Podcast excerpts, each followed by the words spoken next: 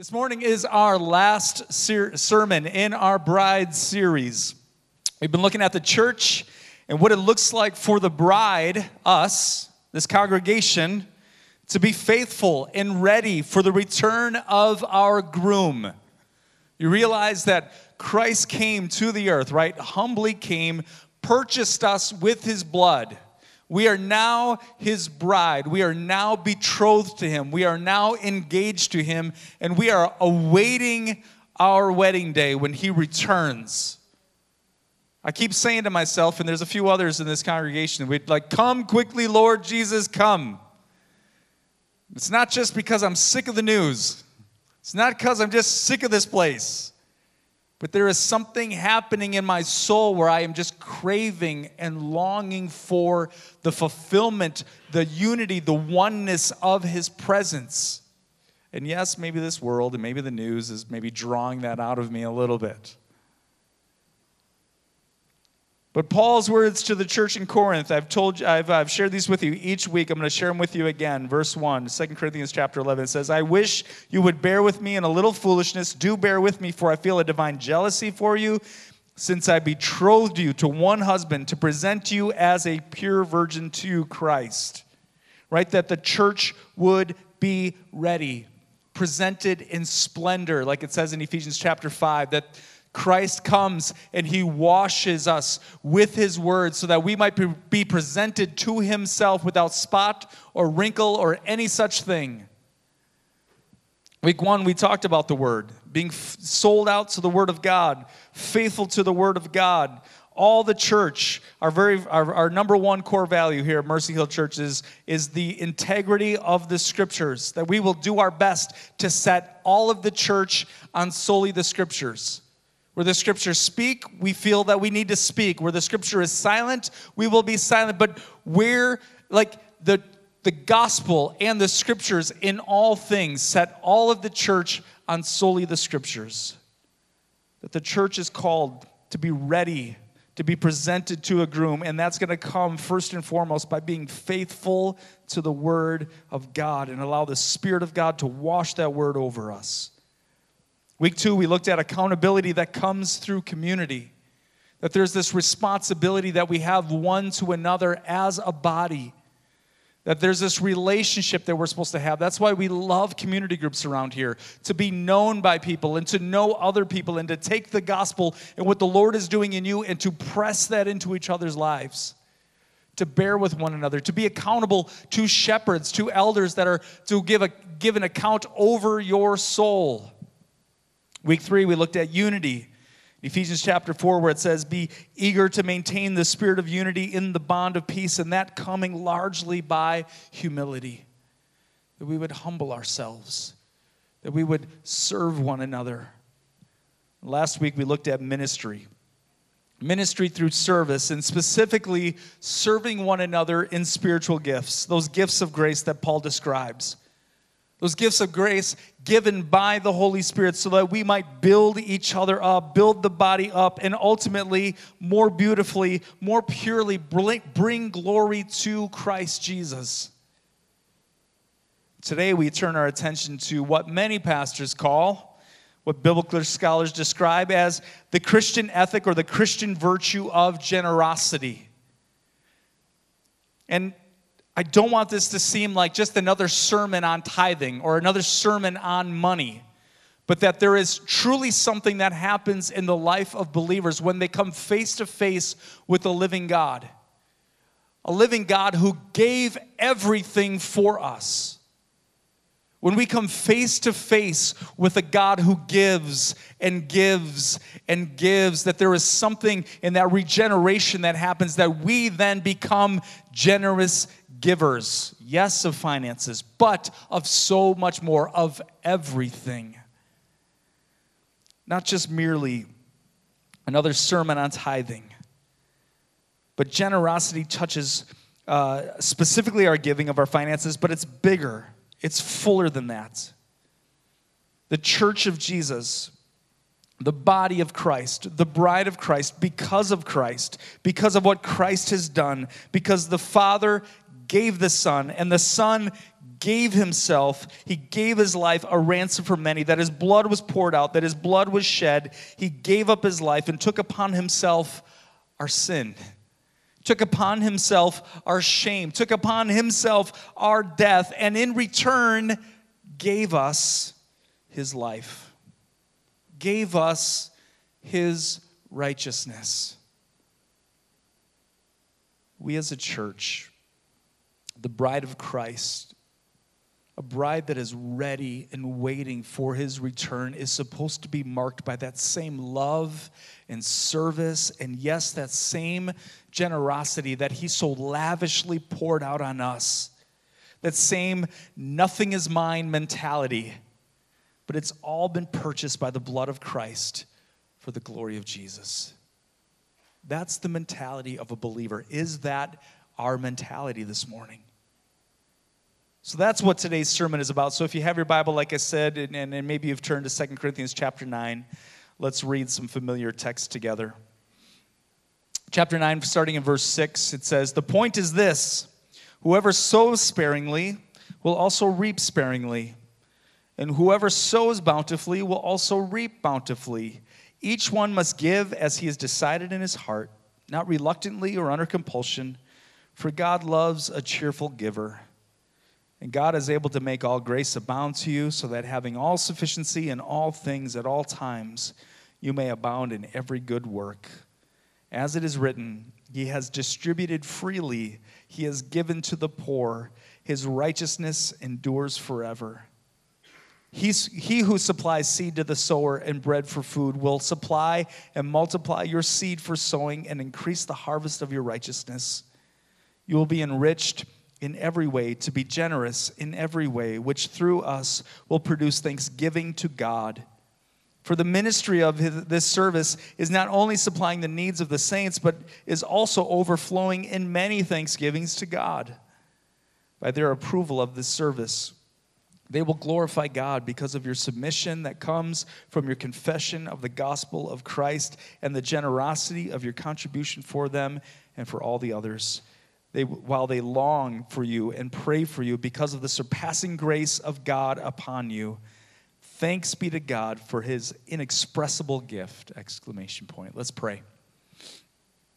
Father, I pray again this morning for humble hearts. God, mine included. God, that you would open our eyes to behold you. That we would have our eyes open to truly see you to treasure you, to behold you, and no longer just be religious, dutiful legalists, but instead, God, delighted, extravagant, generous worshipers. So, God, move in us, I pray. In Jesus' name, amen. Well, sometimes I think we read the Bible all wrong. Maybe you're like this. Maybe you've done this. I've done this at different stages in my life, different, different times in my life. We have this incredible knack in ability to read the Bible with us as the star and the beneficiary. And even sometimes the central figure. We have this incredible knack to read the scriptures and, and, and kind of treat it as this handbook mentality at times. I talk about this.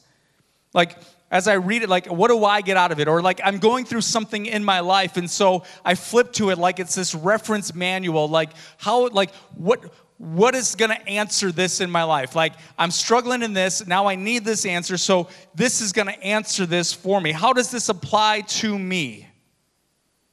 And we approach it through me colored lenses many times. And we try to discern first how it contributes to me and my life and my circumstances and my situations.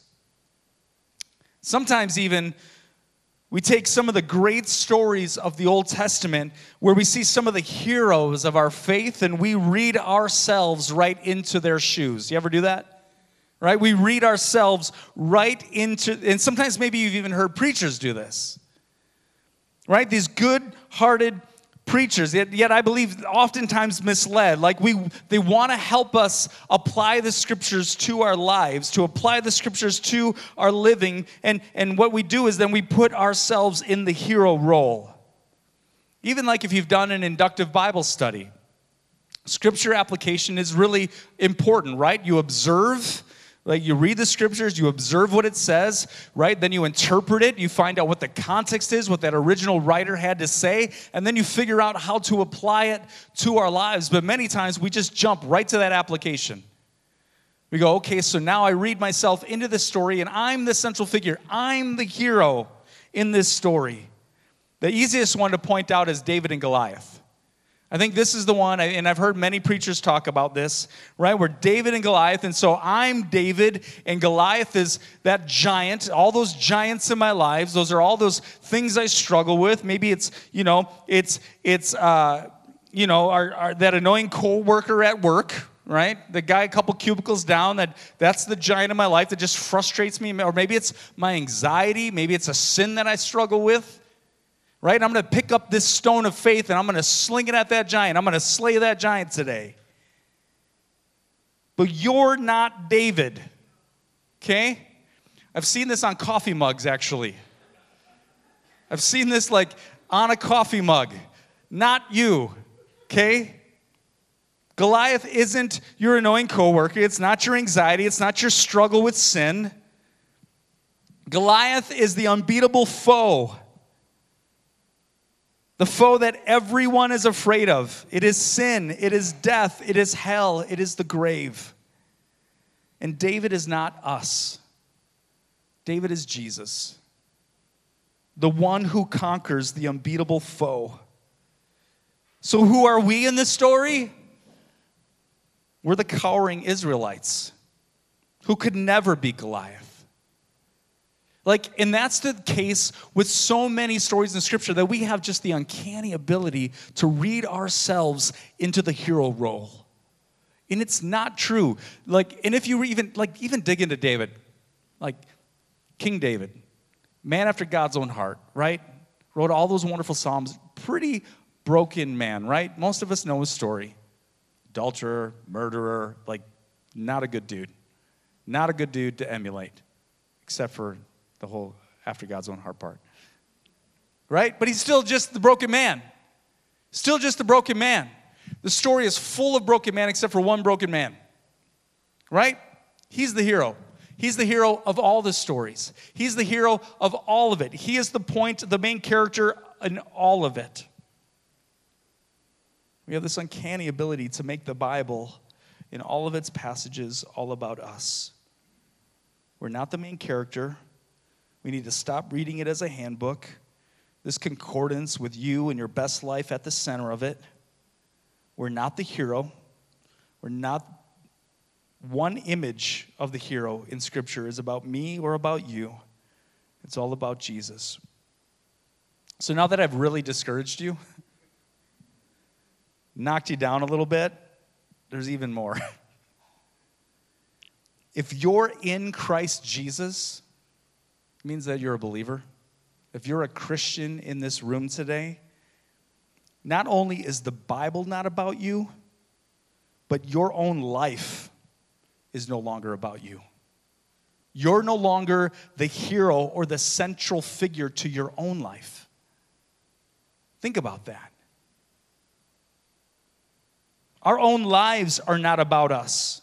And some of us need to really do some soul searching with this this morning. But now I'm a role player in his great redemption story.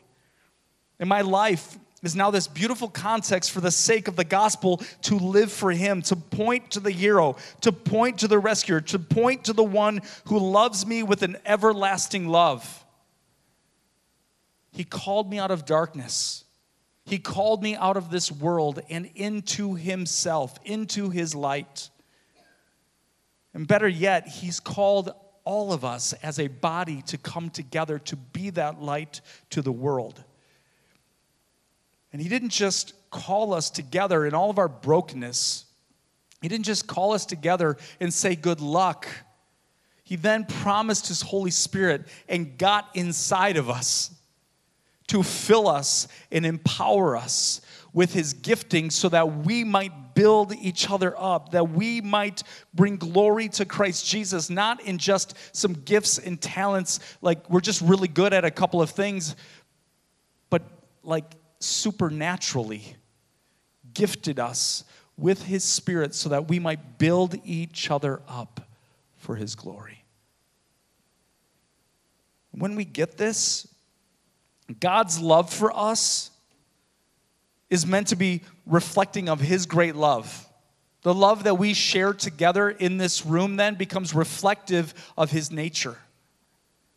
God's mercy to us is meant to reveal his merciful nature. So then, when we are merciful with one another, it reveals the glory of Christ.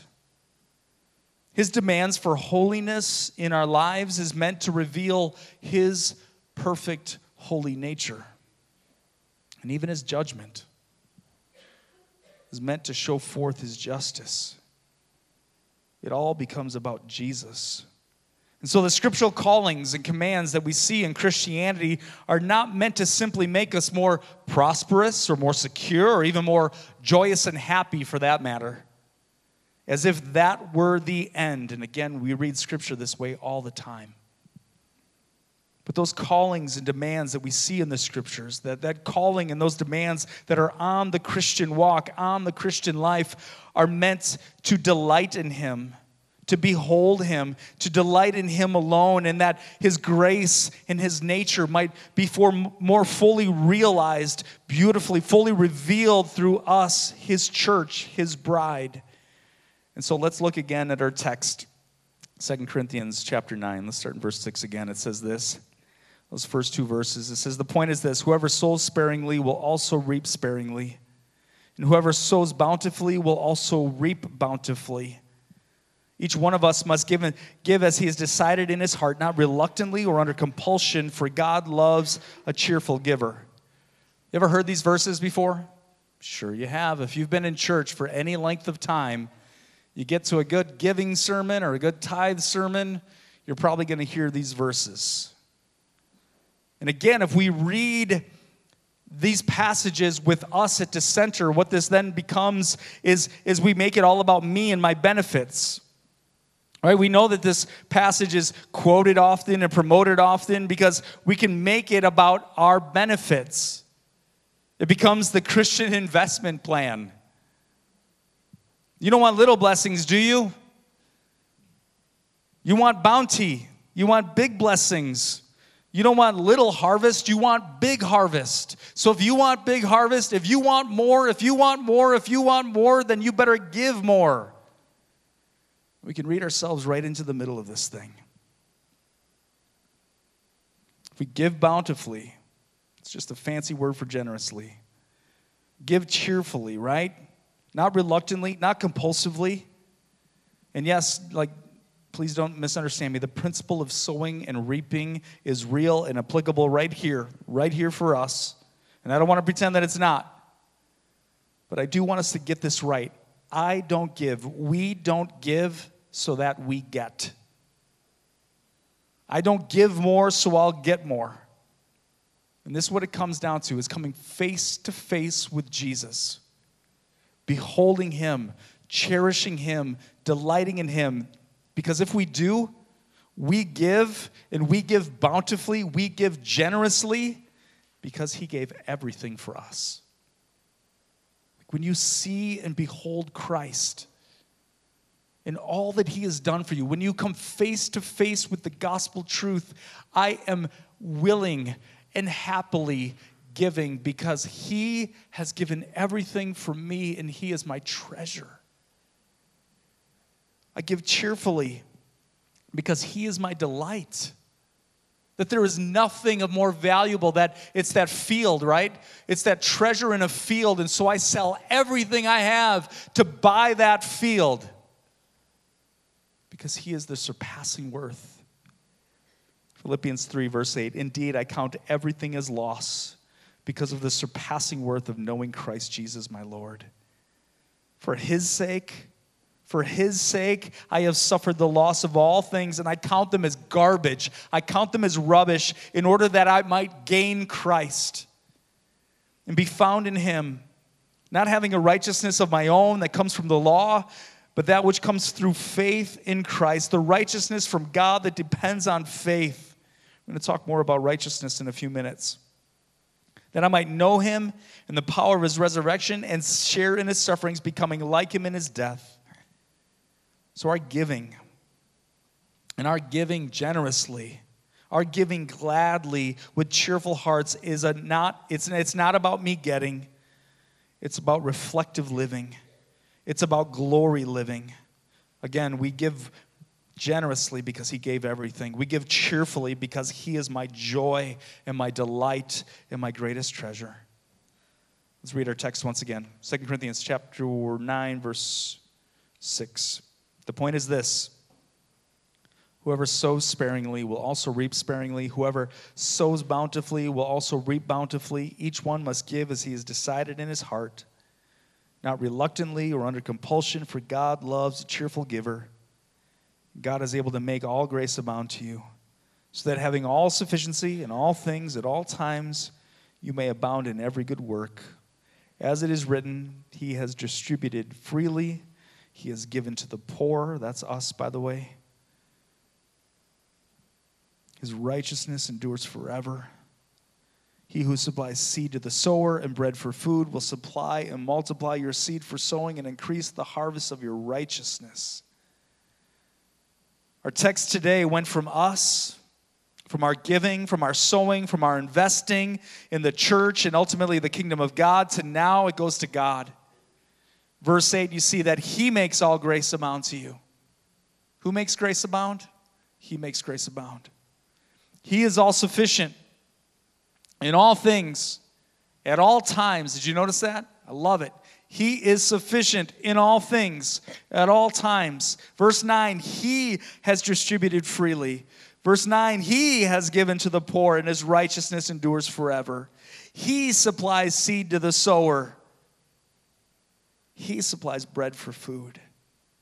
In fact, He even multiplies our seed for sowing. Did you get that?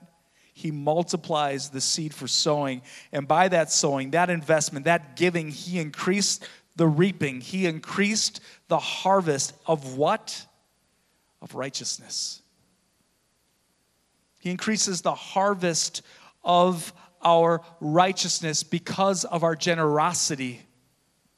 We invest we give generously and cheerfully because we've beheld Christ, because we've seen him, because we treasure him. We give, and he gives more to give.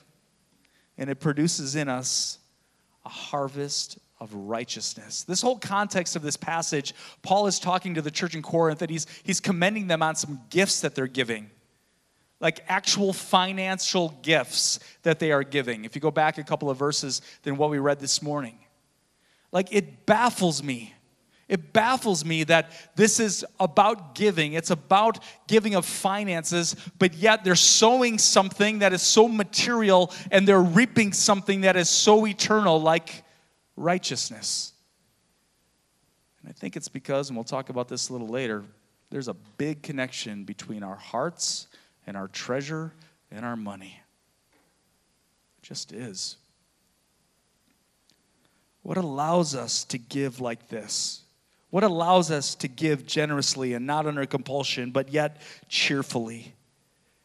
And I think it's this, and this is something that's been ringing in my heart for weeks now. I think it's when we're convinced that God is so, so, so good.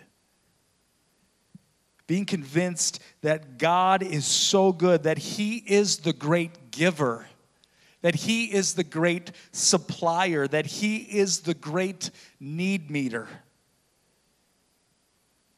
Years ago, I came across a passage uh, by John Piper that, that really in, impacted my view of giving and, and my view of God overall, my view of Him overall. I'm going to read an, an excerpt from, from this passage. It says this What makes the difference then between the sparing giver and the bountiful giver is their relationship to God.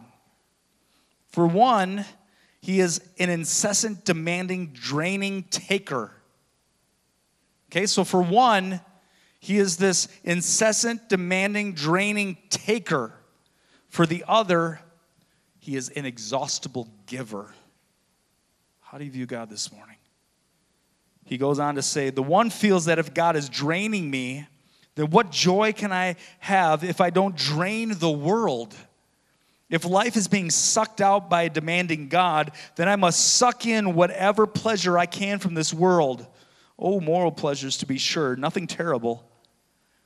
God is a demander, but our basic disposition is still one of taking, keeping, sparing, because God is always taking, always demanding. He is the great taker. But for the other person described in this text, the flow goes all in the other direction. God is the great giver, the fountain, Father, flowing in with ever replenishing blessing and grace and hope. And so, what this person feels when he looks at the needs of the world is a free, internal impulse to give and to share. And this impulse is called love or grace. Love is simply vertical grace bent outward towards people. This morning I ask again what is your view of our God? Is he that great taker? Or is he the great giver in your life? Let's go back to 2 Corinthians chapter 9 and let's look in verse 10 it now shifts pretty heavily to our God. And hopefully we'll see him for the great giver that he is.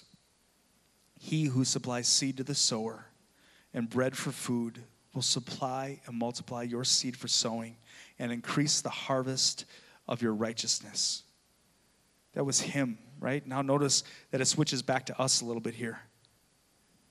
You will be enriched in every way to be generous in every way, which through us will produce what? Thanksgiving to God. It produces worship. For the ministry of this service is not only supplying the needs of the saints, but is also fl- overflowing in many what? Thanksgivings to God. So, like, the sowing of the church in Corinth here, right? It's meeting the needs of the saints. They're actually meeting physical needs, right? Keeping the lights on. Okay, probably not keeping the lights on. They didn't have electricity then. But you know, you know what I'm saying? Paying bills, meeting needs, food, clothing, whatever it was. Meeting needs, actual needs, but then it produced what? Thanksgivings to God. Worship and glory of our God.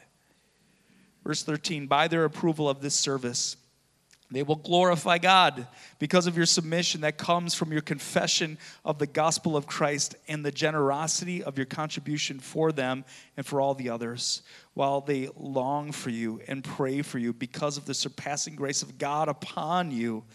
Thanks be to God for his inexpressible gift. I love this text. Verse 11, it says, You will be enriched in every way. How many ways? Every way. To be generous in how many ways?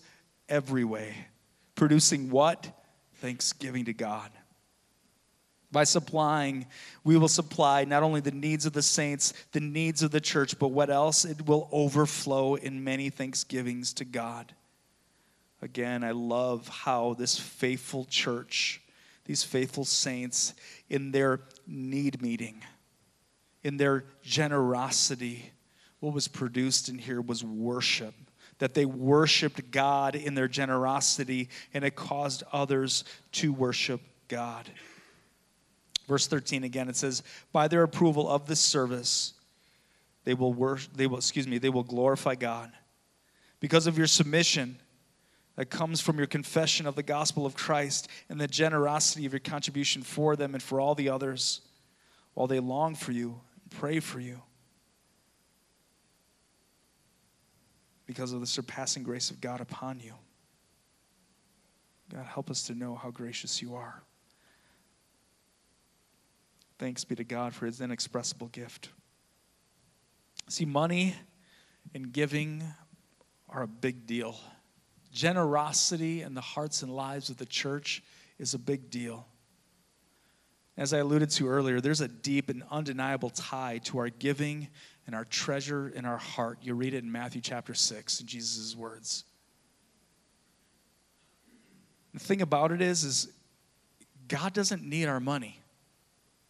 He doesn't need our money. I remember in our study of the book of Acts, um, I wasn't preaching super regularly back then, but I was able to preach a few sermons, and one of them is out of Acts chapter 17. I believe it's Paul at Mars Hill, and he's preaching to, to, to the, uh, to the folks there in, in Athens. And he's, he's talking about God, this, this, God, this unknown, this unknown uh, uh, essentially image that they had set up to this unknown God. And he's like telling them all about Jesus, telling them all about God, like the creator God. And, and, and, it, and in there, he says that, that he doesn't dwell in temples made by hands, and he's not served by, by hand like hands as if he needs anything. That he is completely self sufficient, that he is completely uh, capable he doesn't need our finances, but what He wants is our hearts. And the scriptures tell us that those two things are more connected than what we want to admit.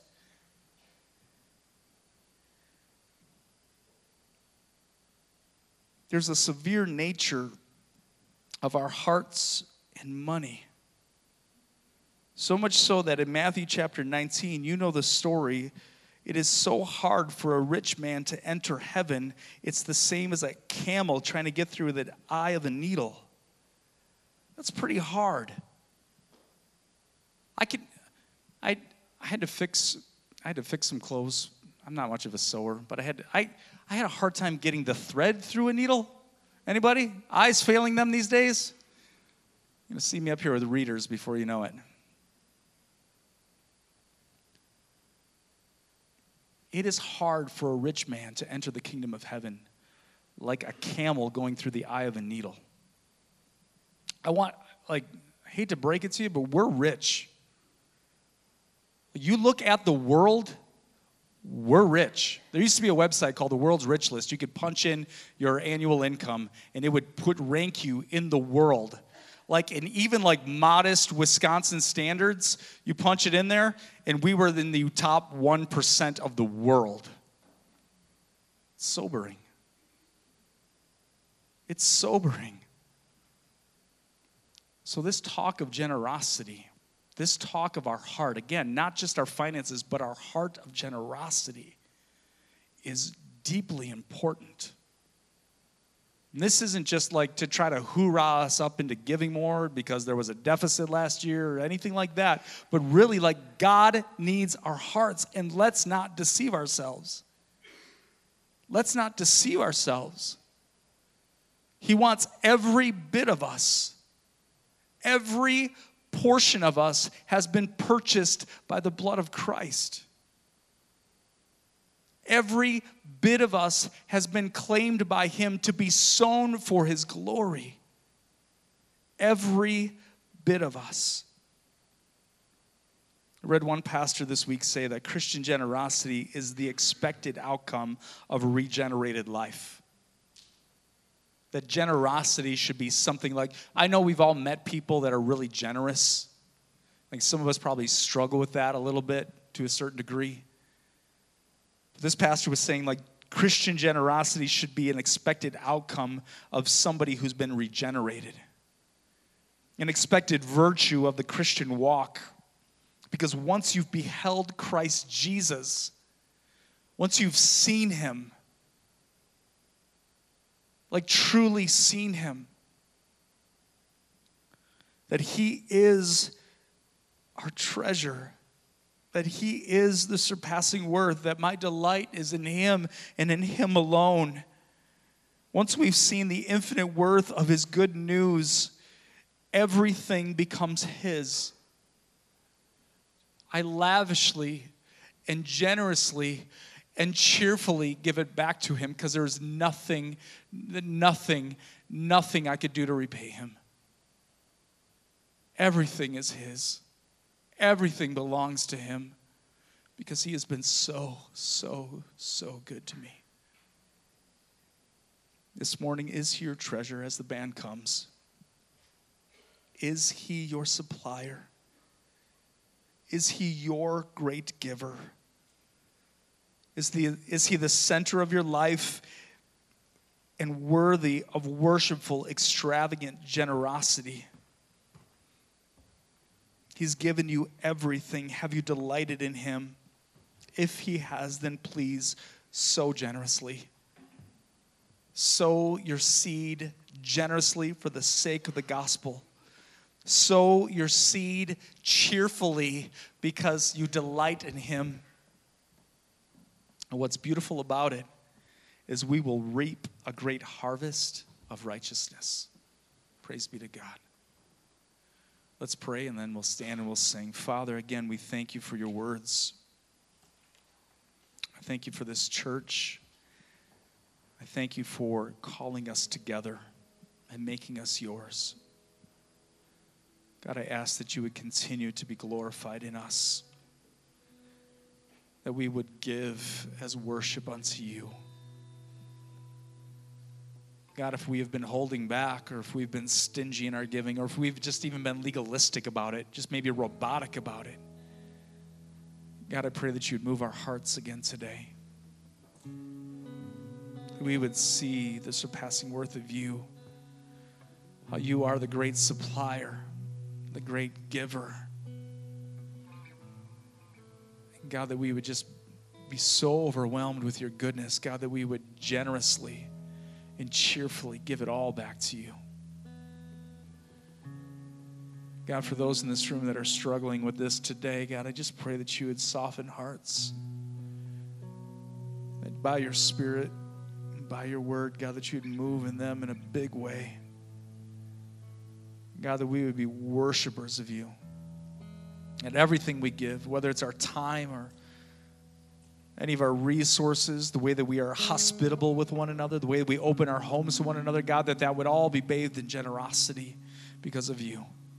God, the way we give in our finances, God, that it would just be beautifully, bountiful, generous, God, because of you.